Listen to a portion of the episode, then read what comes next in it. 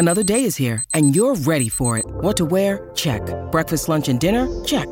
Planning for what's next and how to save for it? That's where Bank of America can help. For your financial to-dos, Bank of America has experts ready to help get you closer to your goals. Get started at one of our local financial centers or 24-7 in our mobile banking app. Find a location near you at bankofamerica.com slash talk to us. What would you like the power to do? Mobile banking requires downloading the app and is only available for select devices. Message and data rates may apply. Bank of America and a member FDIC. Hello, everyone, and welcome to the Talking About podcast. I am Sean Kennedy. I am not joined by my, my usual co-host, Daniel Olinger.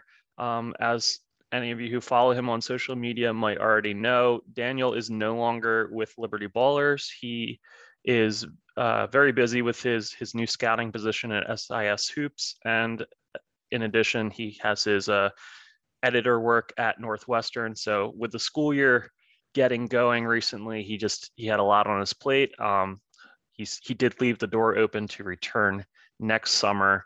But uh, for now, we don't have uh, Daniel, unfortunately. So we, we wish him the best of luck with everything going forward. Uh, personally, I really enjoyed doing this with him each and every week over the past uh, year or so. So until then, um, I'm going to be getting on guests from both the Liberty Ballers site and uh, outside outside the world of SB Nation and try to bring on guests each week and you know just keep it varied and keep up the good Sixers talk that you've come to expect here at the, the Talking About Pod.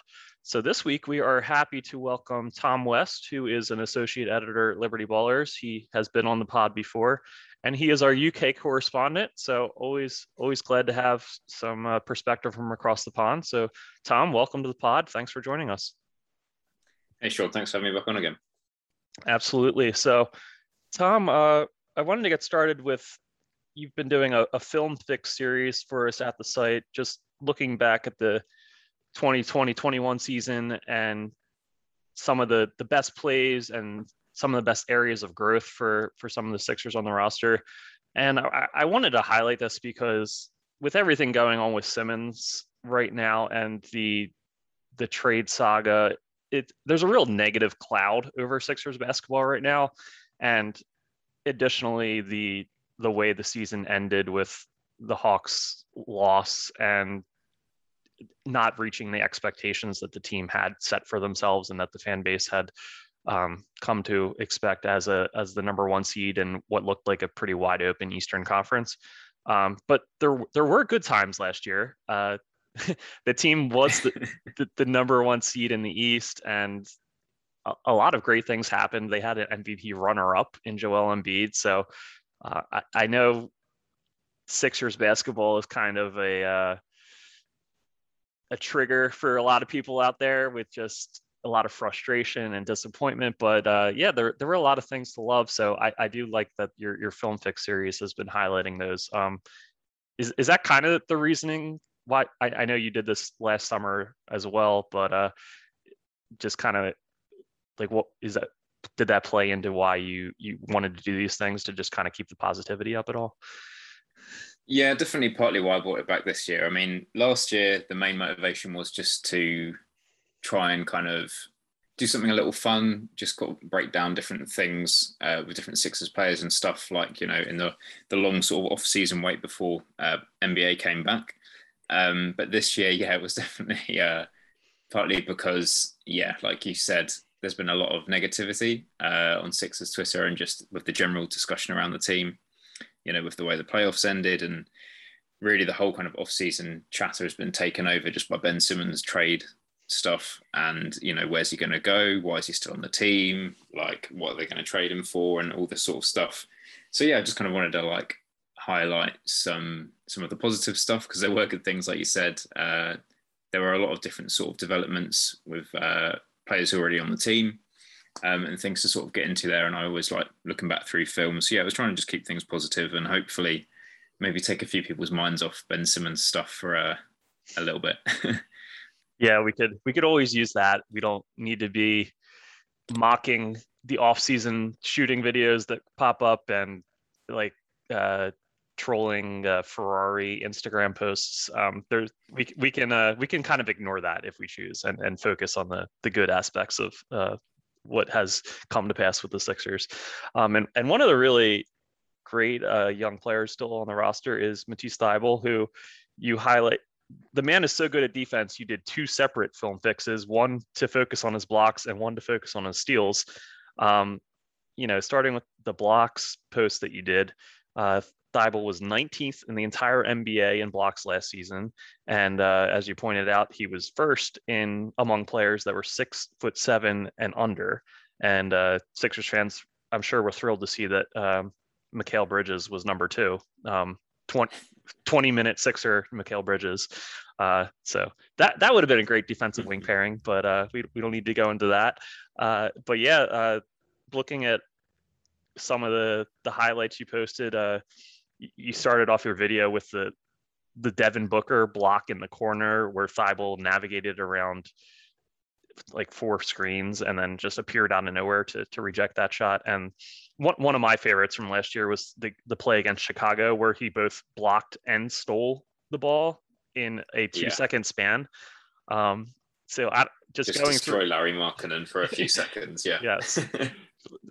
yeah, Markkanen was not aware that players could uh, apparate at, at that speed. Yeah. it, it, so yeah, just going through it. What what were some of your, your favorite plays looking back at uh, at Thybulle's sequences there? And I, I know you and just going through what you wrote about in the piece, like what what is it about Thybulle that just allows him to, I guess, be in seemingly two places at once or to get halfway across the court in a split second. I mean, it's kind of he kind of has every tool you'd want. I mean, if you're making the prototypical wing defender, I guess you could you know make him a couple of inches taller, but he really has everything. Like he's got good size, he has really good wingspan, so he's great reach. He's really fast, um, changes direction really quickly. He's always turned on, like his awareness is terrific. Um, just the way he scans the floor, his anticipation. Obviously, he's got great timing. Like to get as many blocks as he does at the perimeter, like you have to be able to catch players off guard sometimes and kind of lure them into thinking that they're safe to shoot. Um, like it's not hard to block as many. Sorry, it's very hard to block as many three pointers as he does. Um, but he, he still manages to do it. And just as well, like um, I think I included in one of the in the steals video. Like there's one there was one play I think it was against Washington um, where he kind of ran off the court after contesting a three, was about 10 feet off the court, kind of hung around as he drifted back onto the court, and then just stole another pass because uh, the player assumed he was completely out of the way. And I think that kind of like lulling players into thinking they're safe and then just using all those physical tools and his anticipation to kind of fly around and just kind of cover more ground than like most wing players can just kind of lets him be super disruptive and it's it's crazy to watch because it was, you know, I thought maybe when he did so much as a rookie already, just in terms of his defensive playmaking, it wouldn't be unreasonable to think he might kind of just stay at that kind of level and maybe cool off a tiny bit if players kind of knew what his tricks were and kind of how he operated. But he was even better in year two, obviously, uh, more steals, more blocks, um, kind of controlled his gambling a little bit as well. Like he didn't make as many uh, bad fouls and things like that. Um, kind of picking his spots a little bit more wisely. So I think all of that together just makes him, yeah, a hell of a lot of fun to watch. Yeah, the players are so conditioned to when they're running off these screens, if they get off them cleanly, they're, they're just in their mind, they're like, oh, I'm open. Like I, I, I, I got the screen was set. I, I came off it and I rubbed directly off, off the screener. So my man has to be caught on the screen. So I, I, I'm open now. I don't see the guy in front of me. And then they go up and, and suddenly Matisse has somehow gotten around the screen and closed the six foot distance in, in the blink of an eye. And he's, you know, swatting the shot away and there he goes off, off for a breakaway dunk or something. Um, yeah, it's, and, and you're right that we talked about uh, two years ago with, with Brett and Brett Brown would say that uh, the biggest thing Matisse had to learn to do was to be like selectively uh, chaotic, and the, the fouls were a bit of a concern. But you just kind of wrote that off because he was a rookie and he was still learning the nuances of the NBA game and, and, and where to pick his spots and everything. But yeah, he he not only decreased his his fouls committed uh, this past year um, while playing about the same number of minutes. Uh, he you know, significantly upped his uh, defensive stats as you, as you pointed out. So, yeah, it was just really impressive the uh, the steps he made last season. Um, so yeah, we focused on his blocks. You also did a piece on his steals. So we should uh, point out those that he was uh, first among all NBA players in per 36 stats for both steals and deflections. Um, so uh, you mentioned the the coming out of bounds against Washington. Uh, he, he not only just jumps passing lanes, but he he's a great guy coming from behind and kind of poking it away. And and the fact that he he he's figured out how to do that perfectly without fouling most of the time is is incredible. Um, it was it was fun seeing him in the in the Olympic Games this past summer. That uh, they they call it a little less. They allow guys to be a little more physical than the NBA game. So so seeing guys get locked up by Matisse when he had a little bit more leeway to, to like get in, get in their grill and and body them up a bit more, that really helped his steal game. Um, so he had quite a few like five steal, four or five steal games in the Olympics. Um, I, I couldn't imagine if he had the similar leash with the NBA rules and everything. Um, I don't. Did did you get? I don't know how much of the Olympic games you had a chance to watch, Tom. Not as much as I wanted to, just because over here with the BBC, like there wasn't as much coverage this year, and they didn't put on because I think the coverage rights had changed from previous Olympics, so we couldn't pick any sport and then kind of flick between them all. So they didn't put on the basketball as much as I'd have liked. Um, so it was tricky for me to watch much, but I did see little bits.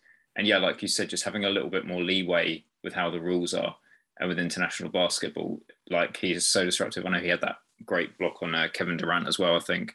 Um, and yeah, it, it would be it'd be crazy if he could kind of play with a little bit more freedom in the NBA because pretty much the best case scenario if Thybulle is guarding you is trying to kind of bait him into fouls. Like you're not going to get by him easily off the dribble. You know he's going to contest your jump as well.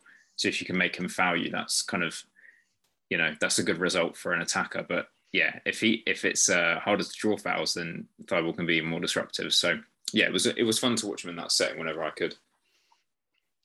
Yeah, that would if we, if we were to pick nits, that would be the one area of improvement we would wish for him going forward on the defensive end. Uh, definitely had a few costly fouls in, in the postseason last year. Um, but on the whole, a lot of great strides made by Matisse last year. Um, so I, I, think if a Simmons trade were to go down, you would, unless it was for an absolute superstar where they insisted on Matisse, you would you'd absolutely want to keep him around to kind of help fill the uh, the defensive void that that Simmons leaving would leave. Um, so yeah, great great uh, sophomore season from Matisse last year, and it was fun to uh, take a look back at some of his best plays in your posts there. Um, another one one to look at was uh, Joel Embiid, and you you highlighted his shooting from his his MVP runner-up season. Uh, as you pointed out in the piece, he was third in mid-range shots made last year, and uh, he made a at a 49.1% clip, which among the guys who took a few mid-range shots a game, he was sixth out of 34. So pretty impressive stuff for a seven-footer. Um, Daniel and I on the pod at the beginning of last season, uh, he was he was wondering how how the Sixers offense could be so like Embiid centric, whether there was room for regression or whatever. And I said, well, he's going to hit, keep hitting half his shots. Uh, so I don't think we, we really need to worry about that. And I was like 10% joking because no one could really guarantee that Joel would continue to be absolutely one of the, the most elite shooters in the NBA. But to his credit, he did it. And that was, that was a big reason uh, why he was the runner-up for the MVP award last year, and uh, as as you you astutely uh, analyzed, it was a big reason why he was able to continue to draw as many fouls as he did because with with guys having to respect his shot, um, they're not able to you know they they really have no option as far as how do you defend Joel. Like if you get up in his face, he can he can back you down and, and draw fouls or whatever else. And then if you leave him open, you're just going to hit those. So do, do, I guess do you see any way defenders can stop Joel Embiid? Because uh, I sure don't. no, like you said, he has a counter for everything now. Um, like I think at one point his mid-range efficiency, I think it was around halfway through the season, it was still at like 56% or something absolutely insane. Um, it's still crazy how efficient he was by the end of the year, but yeah, just his his shot making from mid-range, like going up a whole level was so useful because yeah, like you said, if you play him too closely, he'll get fouls. Like he can just do that sweep move, swing his arms through and draw fouls so easily. If you play too close, you know, he can also drive past you or just bully you. So you really can't do anything. And I think when he is forced into mid range, whether it's you know he can't get by his man, or if he you know only has a few seconds left on the shot clock and he's just trying to create a bit more space, I think just how well he used you know different moves from mid range, whether he was you know he did that sort of Dirk one legged fadeaway quite a few times, um, he hit quite a few step backs, like his ability to create space you know in traffic was really impressive as well, and I think that was just another weapon for him again to kind of get a bit more space, operate better from mid range, and just have like yes another counter against defenders who are already pretty hopeless trying to stop him. So I think with all that together, yeah, there's really not much you can do. I think I'll be interested to see how we can maintain that same shooting next season. Like it wouldn't surprise me if the efficiency dips a little bit just because it was so good last year. But I, I think, you know, with his, because I think he kind of improved his efficiency everywhere. Like his free throw shooting, his three point shooting, his mid range shooting was all up. Um, so his touch has clearly kind of come a long way. Um, so I think if you factor all that in, you know, it could be relatively sustainable even if there's a little bit of a cool off. So yeah, I don't know how you defend Embiid at this point. yeah, I'm glad uh, it's not something we have to worry about for sure. Uh, but if if anything, I think there might be not not specifically his mid-range shooting, but his his overall shooting profile. Uh, he improved a lot from the three-point line last year, and then he got even better in the postseason. Uh, so it's something he's continuously improved as his career has progressed. So I, I, I actually do think that there's room for him to maybe up the volume and increase his efficiency a little bit more from behind the arc, which would, you know, his overall true shooting percentage would see a boost, even if his his mid range, you know, slightly regressed a bit. Um, but yeah, it's the guy's a savant. I mean, he he watches film and just like he's a sponge. He incorporates it into his game. You you brought up the, the Dirk shot, which uh, definitely came in handy when he was playing on one leg uh, with his his bad knee towards the end of last season. Um, because hey, the Dirk shot you only need one knee, so that was that that came in handy. Like he's he, he's whipped out the dream shake. Like the, the the man does it all. It's it's really incredible to watch. Um, so it's it's uh it's frustrating that the team's other star is unable to also incorporate those kind of shooting things into his game. Uh, but we're we're glad we have the one uh, the centerpiece here for the Sixers that is able to do it. Um, all right, so uh, aside from Joel, the, the other guy you highlighted in uh, one of your film fixes was Tyrese Maxey. Um, you also wrote about him in our, our player profile series for the site. And uh, Maxey's a, he might be the number one guy to watch for the Sixers heading into this season. Um, I think the kind of assumption at the beginning of the offseason was that he might be included in the Simmons deal because if they were to get back a, a Dame Lillard, like Maxey would be a sweetener to to help the Sixers, uh, you know, bridge that value gap between somebody like Dame and somebody like Ben.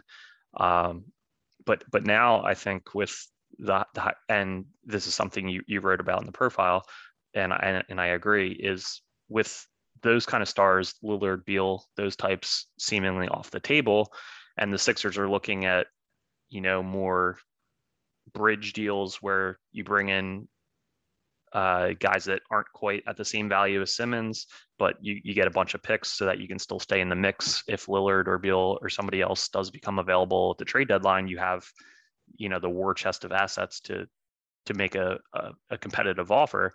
Um, if you're looking at something like that, then you absolutely would not include Maxey in a deal because presumably you would have the best player uh, currently that would be involved in in such a transaction. So why would you need to also include Maxey, who would is a hugely positive asset uh, due to his his growth we saw in in year one and his favorable contract as a guy on a rookie deal that was selected in the 20s and you know everything else so you know max maxey's a guy that if simmons is dealt away he could be the starting point guard uh, potentially next year so it it really was good to take a look at you know all the the progress he made last year and uh, his his shooting profile improved um, and then you you brought up how it, even increased even more in summer league the couple games he played when he his volume really went up. He started doing a lot of off the dribble shots uh, that we hadn't seen previously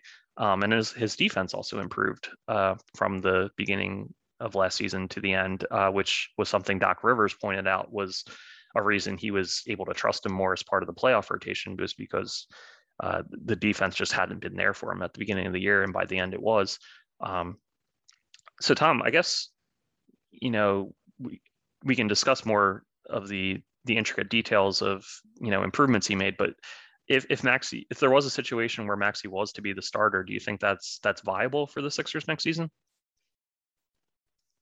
I think it. I think it is in the sense that obviously, if that would happen, it would be because Ben Simmons been traded. So at that point, let's say you're probably bringing in. Well, you have to bring in a better shooter than Ben Simmons. You're not going to get worse spacing from another ball handler. So in that sense, I think even though defenders aren't going to super respect uh, Maxey's three ball, I think you probably have the space to be able to do that. Um, and I, I, do kind of, I honestly think he would be up for that challenge. Um, it would be a big ask, just given, you know, he's still, you know, such a young player and just coming into his second season. And last year, obviously, was different in that you know there was no summer league beforehand, short training camp, like there wasn't as much practice through the year. Even though Maxey put in like an absolute ton of time by himself to train, like he still had to learn a lot of things on the fly. So, you know, he still has you know more things to learn, obviously like schematic stuff and whatnot. Um, but I, I, think I do think Maxey could kind of step up into that role. Obviously, depending on the other ball handlers potentially that the Sixers bring in, I do think Maxey could do that. I just think like we can get into the improvements and stuff, but I think he already showed, you know, a lot last year over the last couple of months of the season as he improved. And I think if you factor in him kind of growing more next uh, next season, which I believe he will, I'm sure he'll come back better after a, a good off season um, and having more time to work on his game. Like you mentioned, the, the three point shooting in summer league was was encouraging to see just how many he was willing to take off the dribble. Um, that's kind of the biggest piece he's missing is just that reliable pull up jumper to kind of you know, catch off defenders when they do go under screens against him to try and push him away from his drives and his floaters. If he can add any more of that, I think that's the main thing he's probably missing. So I think playmaking wise would be the main challenge um, for him to step into more of a lead guard role. But I do think I do think he'd have a shot at taking on that role and actually doing fairly well. Yeah, the, the th- you know the three point shot is is definitely the the last piece for him being like a three level scorer he he came into the league with the floater, which was highly advanced, um, and that's something that a lot of players never get down over the course of their whole career. I mean, that's that's a really advanced shot that he has um, from the mid range there, um, and it, it takes a, a certain kind of special touch and ability to navigate angles and uh, that you know just not everybody's able to do.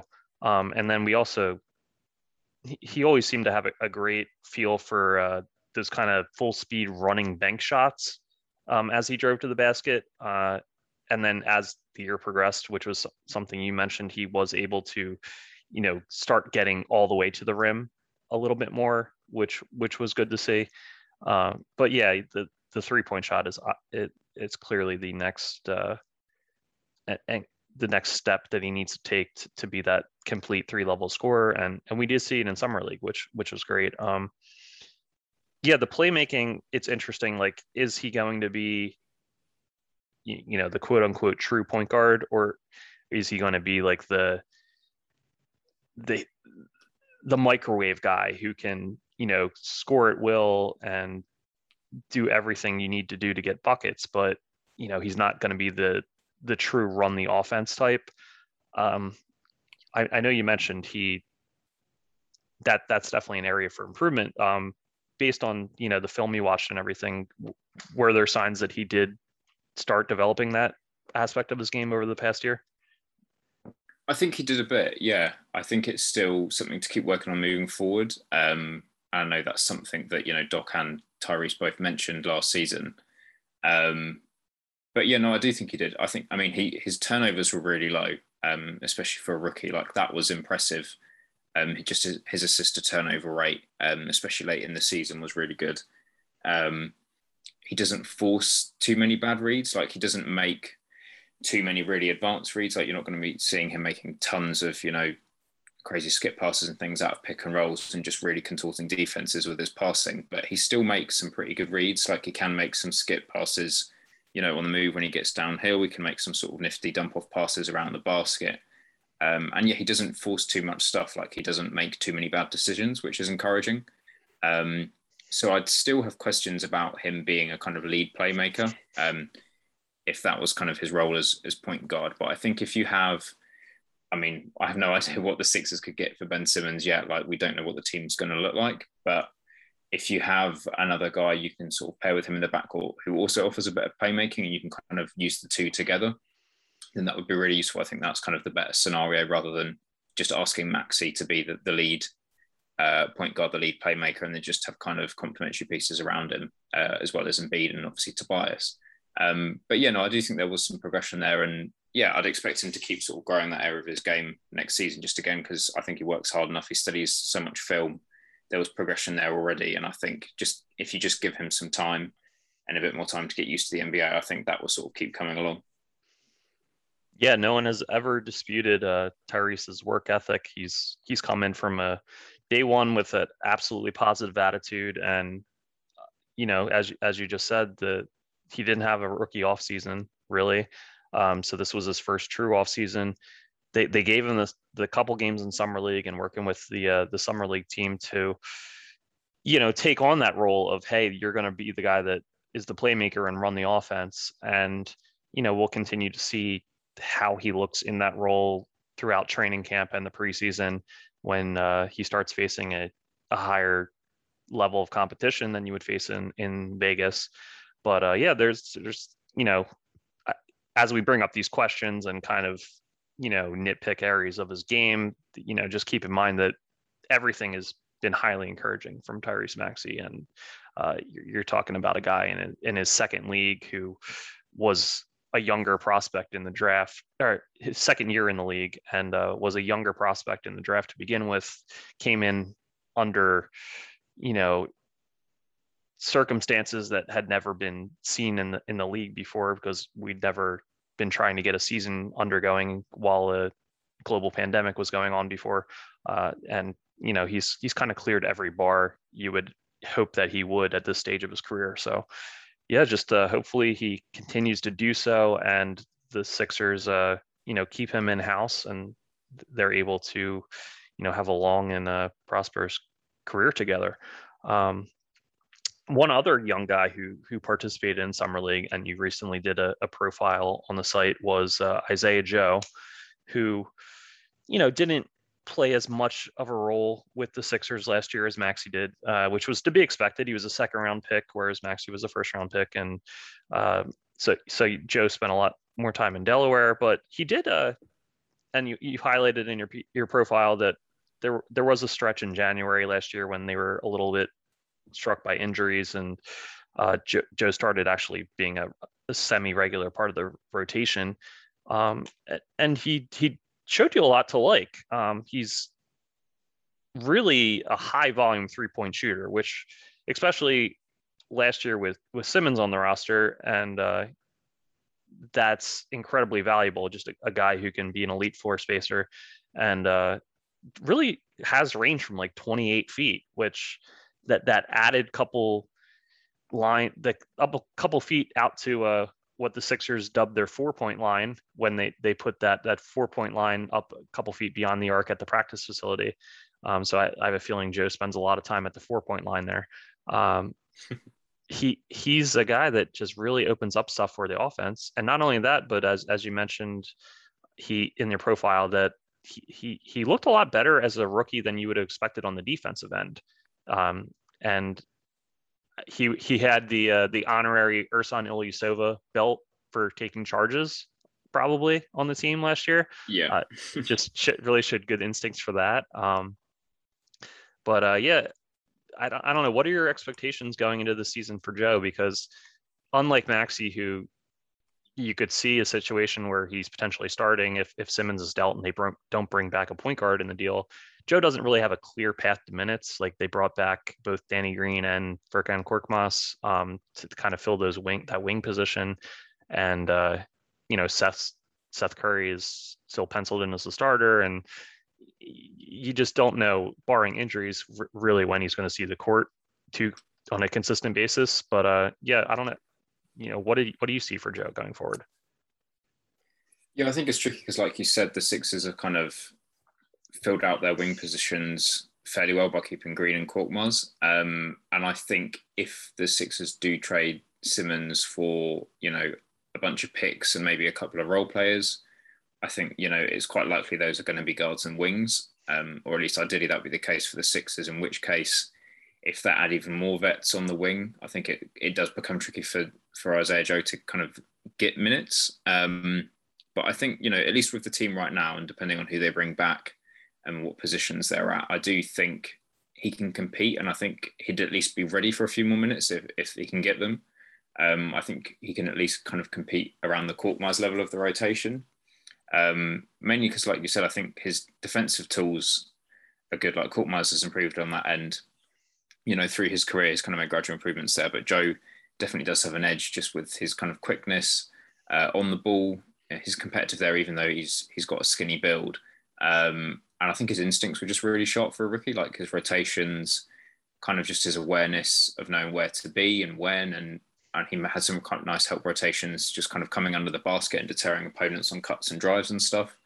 Um, I think a lot of that stuff is is better than you'd expect for a rookie, and I know that's something that Doc Rivers talked about a bit last year when Joe did get playing time. Um, his defense in particular impressed uh, Doc. So I think if if you factor in him maybe being a better defender than Korkmaz and obviously maintaining the shooting ability, which you know, like you said, you know, he, he can shoot from you know a few feet beyond the arc. Like he's he's really good off movement. He's incredibly confident. Like from day one, he was happy to just let it fly as a rookie, um, which is exactly what the Sixers need. So I think I could I could see him being I think I can see him being good enough basically to play more minutes. I'm just not sure he'll get them if the Sixers do get a couple more vets back and those are the guys that Doc would probably preference. So it kind of depends on how the rotation shakes out, but I do think he'll be ready to do more if possible. Yeah, it's it's gonna it, it is tricky and but uh everything is very much up in the air with the Sixers roster. Uh, we don't know how many pieces will be involved in an eventual Ben Simmons deal, and yeah, maybe a spot opens up and as you said, Joe looks poised to uh, seize any opportunity that comes his way, especially after a good summer league showing as well, where he was, you know, he wasn't quite Maxey level too good for summer league, but he definitely looked like one of the better players on the court in the games that he participated in, and uh, showed off some uh, increased playmaking skills that we hadn't really seen before from him. So. Um, you know, another another arrow up for for Isaiah Joe, who is another uh, recent Sixers draft pick that uh, has performed above slot, I would say. So, just given the track record of the Sixers front office in the draft recently, you have to be, uh, you know, hopeful that the guys they selected this year, or at least Jaden Springer, um, should be able to help the team somewhere down the road um, because it seems like they know what they're doing when evaluating prospects. Um, all right, so we've we've been very positive for over a half hour now. Um, so I, I think it's probably time to, to level things out by by discussing the the Ben Simmons situation, which is the the overwhelming topic of the Sixers offseason right now. Um, you know, in the past few weeks, Simmons and and just to preface this for the listeners, I'm going to say like Simmons said things, but it generally means that Simmons is representation said them or that a Brian Windhorst type reported that a Simmons camp has been saying things, but just for the simplicity of the discussion, I'm just going to say like Simmons said them, even though we didn't never actually heard the words come out of Simmons's mouth. But just wanted to mention that. So, um, but in the past few weeks, uh, Simmons has said that he wants to be traded. He's not reporting to training camp, and also in the last few days, it's not his job to increase his trade value, basically implying that he's not going to report to camp just to help grease the wheels of a trade and he he wouldn't be like he's not going to play the first 10 games of the regular season and average uh 12 8 and 8 or whatever so that teams are reminded that he is one of the better players in the league and he is an all-star and everything else just to, just to help the the Sixers get a better return so um, that that pretty humorously led to uh, Shaq and Charles Barkley kind of dunking on him on a on a recent uh, around the NBA pod where where Shaq basically said, Ben, you're not that good. Like, don't you're not in a position where you, should really be saying these kind of things. Um, so I don't like at this point. I've gone from Ben Simmons should only be traded if they're getting a star in return to just make sure you get enough picks to keep you in the running if a star becomes available later. I'm just exhausted by the whole thing. I just want to discuss basketball players in Philadelphia that want to be playing in Philadelphia and and kind of move on from this situation. Uh, so Tom, you're you're a little more removed from it. You're not around the Philadelphia area to be hearing a lot of the discussions that are going on, but you know you are ensconced in Sixers Twitter, so I, I imagine you still get a fair bit of it uh, via social media and everything else. But uh, what are, what's what are your feelings currently on the whole the whole saga? Yeah, no, I do. Uh, yeah, I definitely see plenty of Ben Simmons related frustration. Um, yeah, I think I'm kind of in a similar position to you. I think early in the off season when, you know, the idea was that they want to get a star return, which is obviously what they need. I was kind of similar in the sense that I thought, you know, trading Ben Simmons is kind of your best way to bringing that star guard in. Like you don't have, you're not going to have the money through free agency. You don't have anything more valuable that you're going to be trading. Like he is the best piece to send out in order to bring in that ideally high level perimeter creator, you know, passer, scorer, shooter that you want next to Embiid and the rest of the team. Um, but earlier in the off season, it looked like there might be the potential for that. You know, it seemed a bit more likely a while ago that Dame may actually be asking out you know, there was at least the idea that, oh, maybe Zach LaVine could become available or Bradley Beal could become available. But, you know, now the Bulls have made a bunch of moves. They're obviously setting their team. Dame, at least for now, seems to be kind of quite set on trying things out in Portland still. And obviously, Bill, we've not heard anything to indicate that he is eager to ask out, in which case, with no stars on the market, like the Sixers don't really have any amazing options out there to get that guy, that kind of high level creator right now in which case I think, you know, we maybe some one of those will come available in the season, like stars do become available, like it happens. The Sixers just want to keep themselves positioned to do so. So I think if you can move Simmons now, kind of reset the team a bit, get him out of there because the situation is obviously not working for anyone right now. Um, I don't necessarily see him playing and then suddenly drastically raising his value. Um, if you can trade him, I think for role players, or yeah, and you know, guys that can at least contribute now, even if they're not as good as Simmons, and then bring in a bunch of picks. I think that's kind of the package that the Sixers need to look at. Um, the issue there is then obviously, you know, they are going to be downgrading for the regular season. Like it's important to remember that I know Sixers fans are angry, but like Ben Simmons is still really good. And if they're trading him now, it's not going to be for a star or probably for any individual player who is, you know, single-handedly better than Simmons in which case you know they might be getting worse for the for the short term um, you know they're going to miss his defense a lot like he still brings so many things to the table um, through the regular season like they will miss that but i think if you know they need to move on i think going for the kind of pick heavy package is the best way that they can kind of add even more assets to the, the sort of treasure chest and then kind of stay open if a star does ask out you know in the season and then they'll have you know the young guys like you know Thybulle, Maxey. Ideally, they keep him, but you know Maxey, uh, and then you know even more picks to kind of play with when a star does, or if they do become available. I think that's probably the way to go right now, just with the kind of options that are available to them on the market and the teams that are interested in trying to trade for Simmons. Yeah, you, I mean, you said to remind like Simmons is still a very good player. I know Sixers fans don't want to hear it, and especially in the regular season. Um, you know, in the past, Simmons's struggles have mostly been postseason when when defenses tighten up and you have a seven game series to kind of you know really study the film and diagnose the, ideal ways to stop your opponents that that's when simmons's flaws really become magnified. Um, in the regular season like he's he's a, a huge floor raiser. Like when you're detroit's coming in on the for a second uh their second game in two nights or something and simmons is running up and down the court in transition and and wrecking havoc on the defensive end. Like he, he's a huge difference maker. Um, and the Sixers are, if they do trade him prior to the season, they're they're going to miss having having him available for the regular season. Like I don't think, barring something extreme like suddenly them trading for Dame as part of a Simmons package, which no one expects anymore. Like they're they're definitely going to be a worse regular season team, I think, than they were last year with with yeah, Simmons' yeah, departure. So I, I think you just have, as a Sixers fan, you just have to come to terms with, well, look, Milwaukee's the defending champs.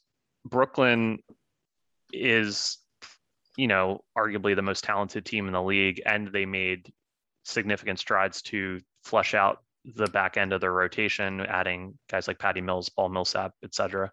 That they they look to be the the odds-on favorite to come out of the East. Like, hey, maybe the Sixers just can't be thinking we have to maximize our chances in the regular season of of finishing at, atop the East, and we just got to salvage this Simmons situation to the best of our ability to set ourselves up as as good as we can for the future. And that's not to say you're throwing the season away. You're going to try to make a deal that that keeps you right, you know, somewhere in the three to six range in the East, and but but then you're still getting those picks to keep yourself competitive for the future whether that's through having the, the assets to make that that trade for a star that becomes available or you can use those those picks down the road or either yourself or as part of a, another trade to improve your roster down the road. So it's it's just not a situation where you're not going to trade Simmons and and be a better team for it in in in the short term. Like you you have to, as, Sam Hinkie would say, take the longest view in the room with with this whole thing. And uh, at this point, there's there's not a real clear path to how they would do that, which is probably the most frustrating thing, just because uh, the, the disconnect between Simmons's value and the offers that are seemingly available is is pretty wide at this point, and that's making it tough for Daryl Morey to navigate that that situation. Um, so we'll see what happens, but but we we do want to mention two teams that have been kind of linked to, to Simmons strongly recently. Um, you know, teams have come and gone all all off season. Obviously, Portland originally with McCollum, and that didn't seem like enough for the Sixers. And then Lillard is not going anywhere. So it seems like the Sixers don't have enough to get Lillard at this point.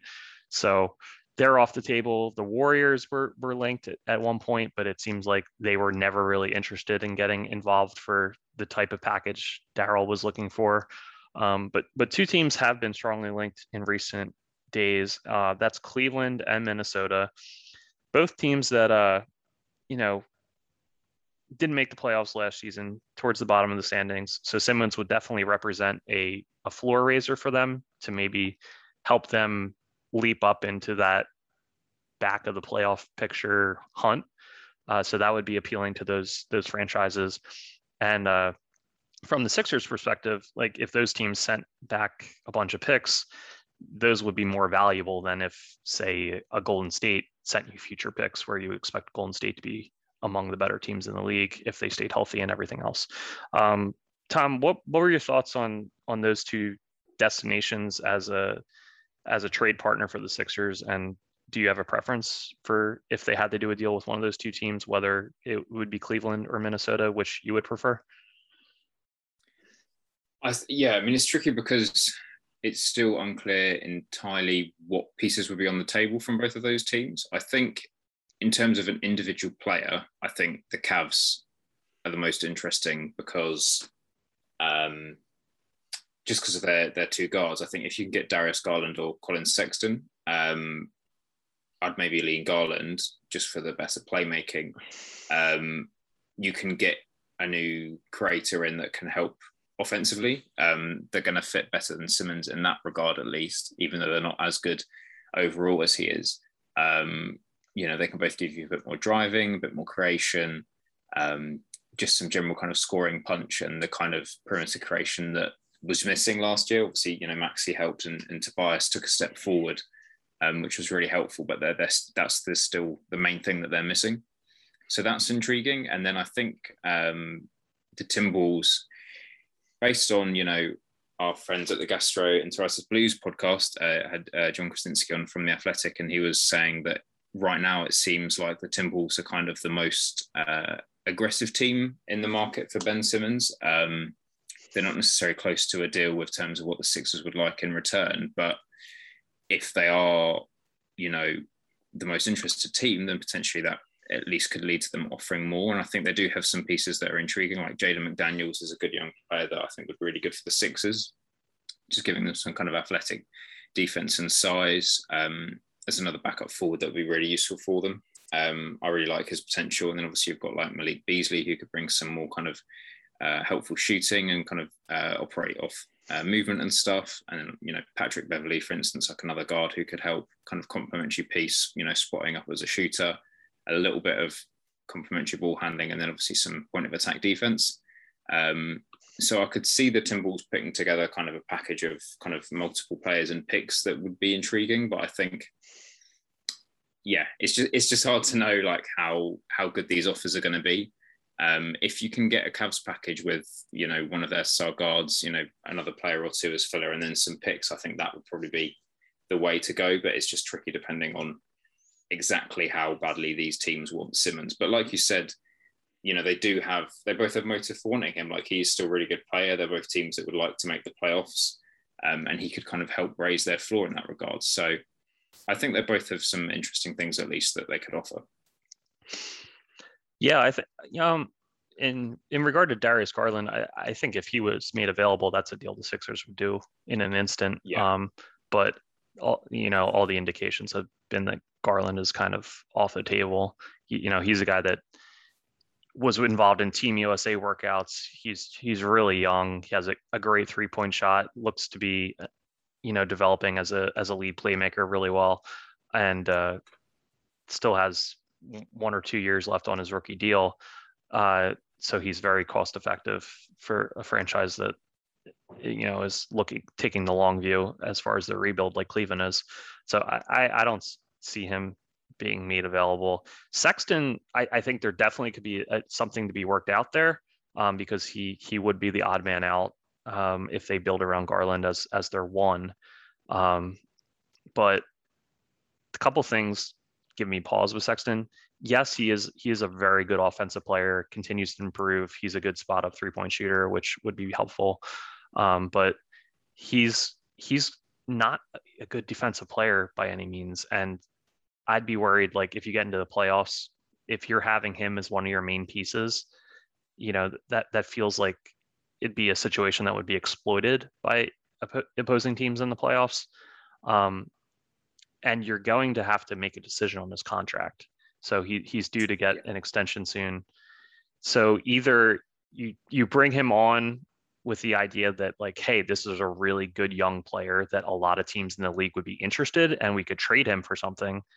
But if you're not able to do that, or if you're not doing this initial deal with that in mind, then you're going to have to end up paying him a lot of money, and then suddenly he's locked in as part of your core, and and that goes back to my my initial concern where you have this this guy making a lot of money as part of your core that if the postseason rolls around he's not he's not a valuable two-way player. And and that just that just gives me pause. So i don't know. I i think it would be fine if there was a deal that came back with Sexton as the, return centerpiece and a bunch of picks, um, because I, I still think that would give you great flexibility. I, I think there like if a star like Beal or whoever was made available, you could send Sexton back as the main guy, and another team would probably be okay with that um, because he does have bring a lot to the table, and he is an improving offensive player and and young, and there's a lot to be excited about with regard to him. But yeah, I just I don't know that that that'd be tricky because then that kind of puts you on the clock as far as you either got to deal him again or this is going to be the guy that's that's part of your franchise for the next six to eight years. And I, I'm just not ready to push my chips in on Collin Sexton being that guy. Um, Minnesota, yeah, it's like the Sixers have no interest in D'Angelo Russell, uh, reportedly, which I agree with. I, I don't think he's, I don't really think he's much of a net positive player. He's not a good defender. He doesn't draw free throws at a high rate. I, I, I don't, I don't think he really would help the team uh, substantially. Um, so if you're getting back someone like Jaden McDaniels as, or if McDaniels is your best young player you're getting back in the deal, yeah, he he could be good. His he has a lot of tools that you, you like, but it's very unproven, very raw. I don't know how much he would help you in the short term.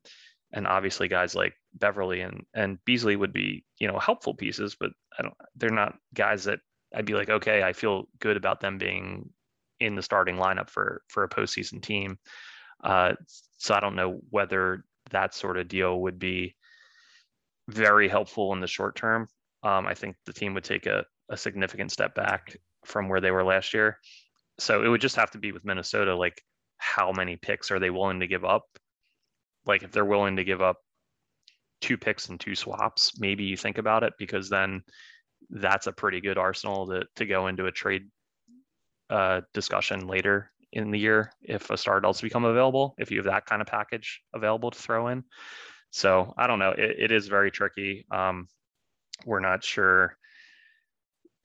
we're not sure exactly what what Daryl wants, like what he's willing to concede to in a deal. He he he asked for the moon to begin with, and no one was willing to uh, even come close to the, the sort of things he was asking for. So we're just not sure how far he's willing to come down from his his demands in a Ben Simmons deal. So it makes it tricky to uh, to navigate where where we think this will end up. But um, Tom, I, I, I did imp- appreciate you joining the pod this week. Um, it was good to to have some positive Sixers talk for at least uh, 30 to 40 minutes. Uh, there hasn't been a lot of it this year, and and training camp is less than three weeks away. How, how does that feel weird to you? Are you ready for another Sixers basketball season? Um, are, are are you just in disbelief that we're we're that close to to more Sixers basketball?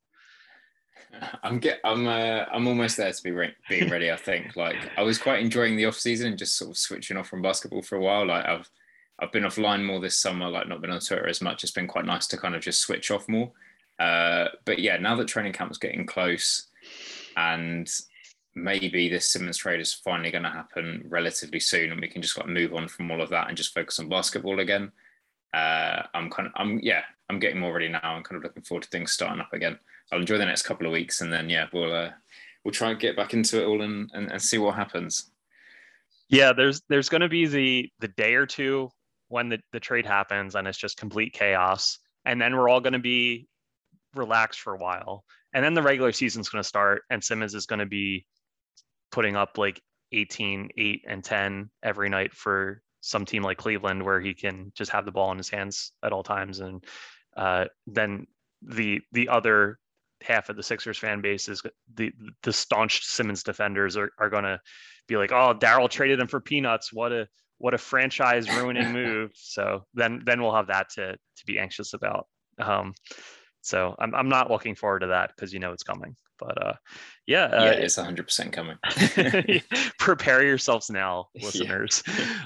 um, but yeah, so Sixers basketball a few weeks away. Uh, it, it, will be good to see those those guys back out on the court. But uh, until then, we will be back next week. I'll have another guest on the Talking About podcast. Tom, thank you for for joining us this week in the uh, the inaugural episode of the new format with me as the the new the new host here uh, without Daniel. So appreciate you coming on, and uh, we hope to have you back on the pod again soon. Yeah, of course, anytime. I appreciate you having me on. All right. Take care, everybody. We will talk to you next week.